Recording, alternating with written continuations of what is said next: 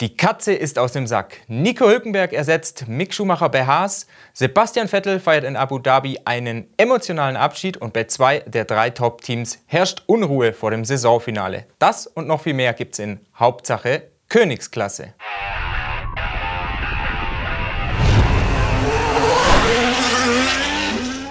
22 Rennen in 20 Ländern. Die Formel 1-Saison 2022, die biegt jetzt endgültig auf die Zielgerade ab, beziehungsweise sie befindet sich jetzt auf der Zielgeraden. Noch ein Rennen in Abu Dhabi. Es ist das 14. in der Geschichte dort. Elfmal wurde das Saisonfinale in Abu Dhabi ausgetragen. Jetzt ist es so, dass es ähm, am Rennwochenende nicht mehr um die Weltmeistertitel geht. Max Verstappen ist ja schon seit Japan Weltmeister. Red Bull hat sich ja auch vorzeitig zum Konstrukteurs-Champion gekrönt. Es geht noch um den zweiten Platz zwischen äh, Charles Leclerc und äh, Sergio Perez. Da ist noch ein bisschen Zunder drin in der ganzen Nummer.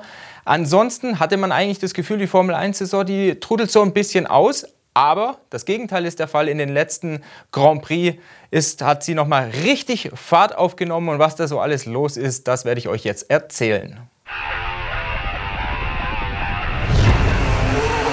Am Donnerstag um 6.30 Uhr deutscher Zeit, da macht der Haas bekannt, dass man Nico Hülkenberg für die kommende Saison verpflichtet hat.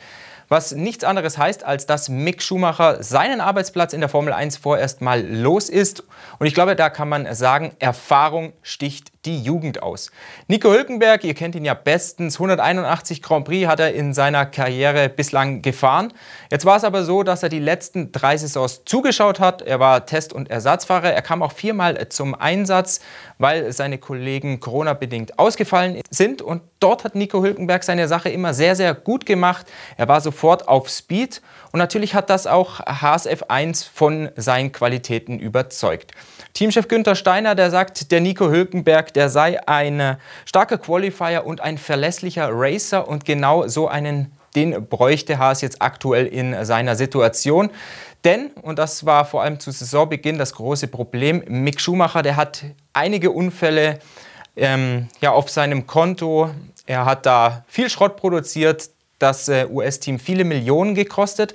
Jetzt war es aber so, dass Mick Schumacher sich äh, danach gefangen hat, nicht mehr so viele Fehler sich geleistet hat. Ähm, er auch ein bisschen Pech hatte mit ähm, Pannen von der Teamseite, mit Strategiefehlern. Und gerade jetzt in den letzten Wochen war er doch auf Augenhöhe mit Kevin Magnussen. Manche sagen, er war sogar eine Spur besser unterwegs. Nichtsdestotrotz, er bekommt nicht den Zuschlag für das Cockpit in der kommenden Saison. Und die Gründe, die sind eben die Unfälle zu Saisonbeginn, sein Manko in den schnellen Kurven, da hapert es bei Mick Schumacher und wahrscheinlich auch ein gewichtiger Grund, die Entourage von Mick Schumacher. Grüße an der Stelle an Ralf Schumacher. Da heißt es ja immer wieder, dass äh, Teamchef Günther Steiner verstimmt gewesen sei angesichts der vielen Aussagen aus dem Schumacher-Umfeld und jetzt gerade von Ralf Schumacher. Was man, glaube ich, sicher sagen kann, ist, dass das Ganze nicht geholfen hat, diese ständigen Giftpfeile, die da in Richtung Günther Steiner geflogen sind.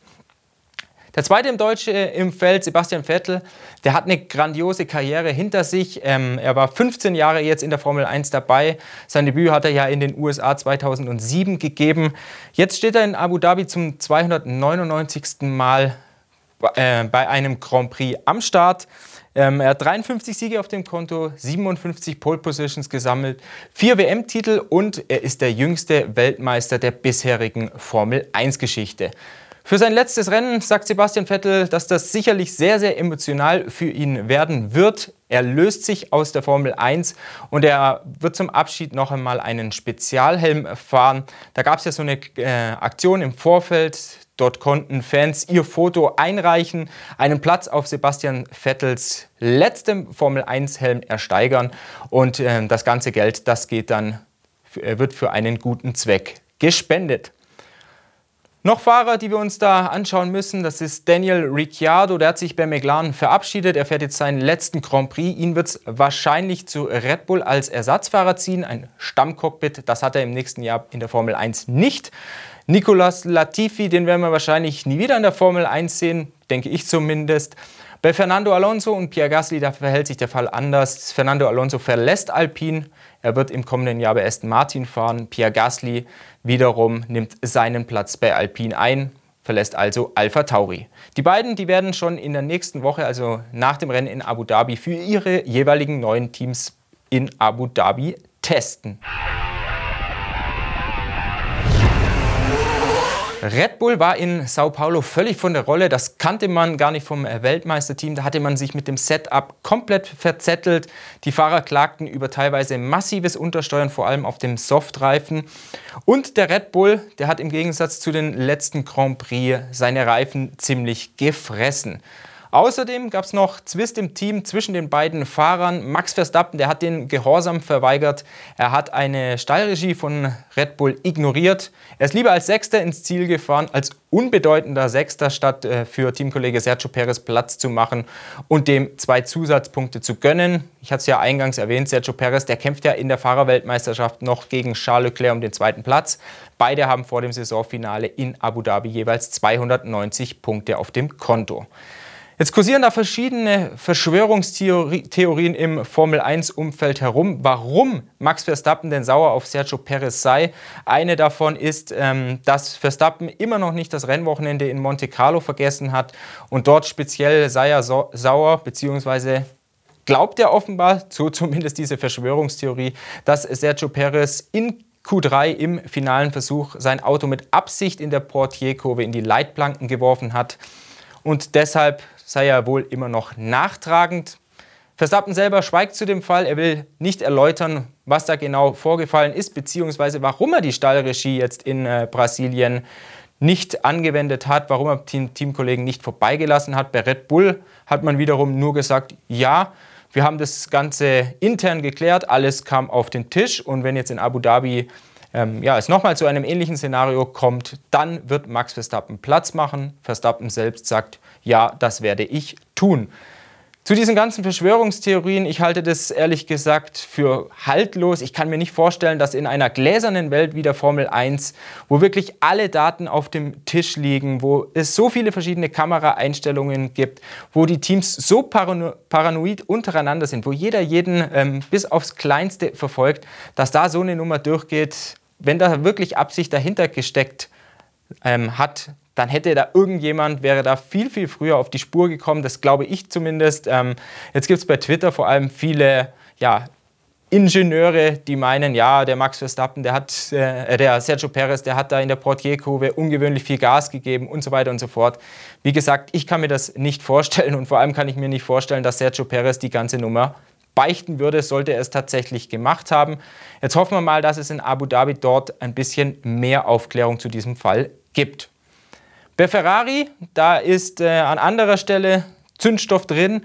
Ähm, es gab jetzt zwischen Brasilien und Abu Dhabi Gerüchte bzw. Berichte von französischen und italienischen Medien, dass Teamchef Mattia Binotto seinen Hut nehmen muss, dass ihm diese Saison zum Verhängnis wird und dass Alpha Sauber Teamchef Frederic Vasseur an seiner Stelle ab Januar die Scuderia leiten soll. Ferrari hat als Team selbst ähm, ja, dazu eine Aussage gemacht. Man spricht von haltlosen Berichten, dementiert die ganze Sache und Bisschen schwierig einzuschätzen natürlich, wenn man die Saison anschaut. Ferrari sehr, sehr gut gestartet mit Charles Leclerc. Da sah alles danach aus, als würde Ferrari um die WM kämpfen, als sei Ferrari sogar schon sicher auf dem Weg Richtung WM-Titel mit Leclerc. Dann hat sich das Ganze gedreht. Ferrari hat sein Auto ja, so ab kurz vor der Sommerpause in die falsche Richtung entwickelt. Aus einem Allrounder wurde eine Diva. Und Ferrari, das hat man jetzt auch in Brasilien nochmal gesehen, ist eigentlich zur Nummer 3 abgerutscht hinter Red Bull Mercedes. Und natürlich in so einem Umfeld wie bei der Scuderia, da können da schnell mal Köpfe rollen. Deshalb würde ich es nicht ausschließen, dass Mattia Binotto dort vielleicht seinen Hut nehmen muss. Auf der anderen Seite weiß ich jetzt nicht, ob das unbedingt hilfreich wäre.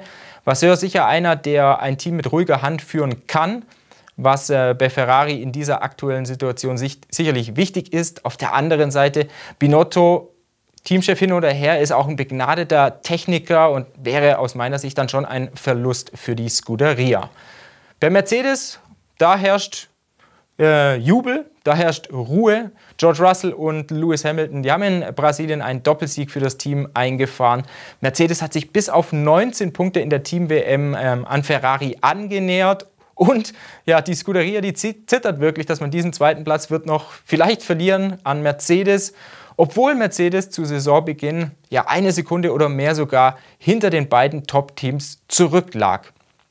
Lewis Hamilton, er wird für Mercedes in Abu Dhabi seinen 200. Grand Prix fahren. Sein Ex-Teamkollege Valtteri Bottas, der fährt ja inzwischen für Alfa Romeo, der fährt sein 200. Rennen überhaupt in der Formel 1.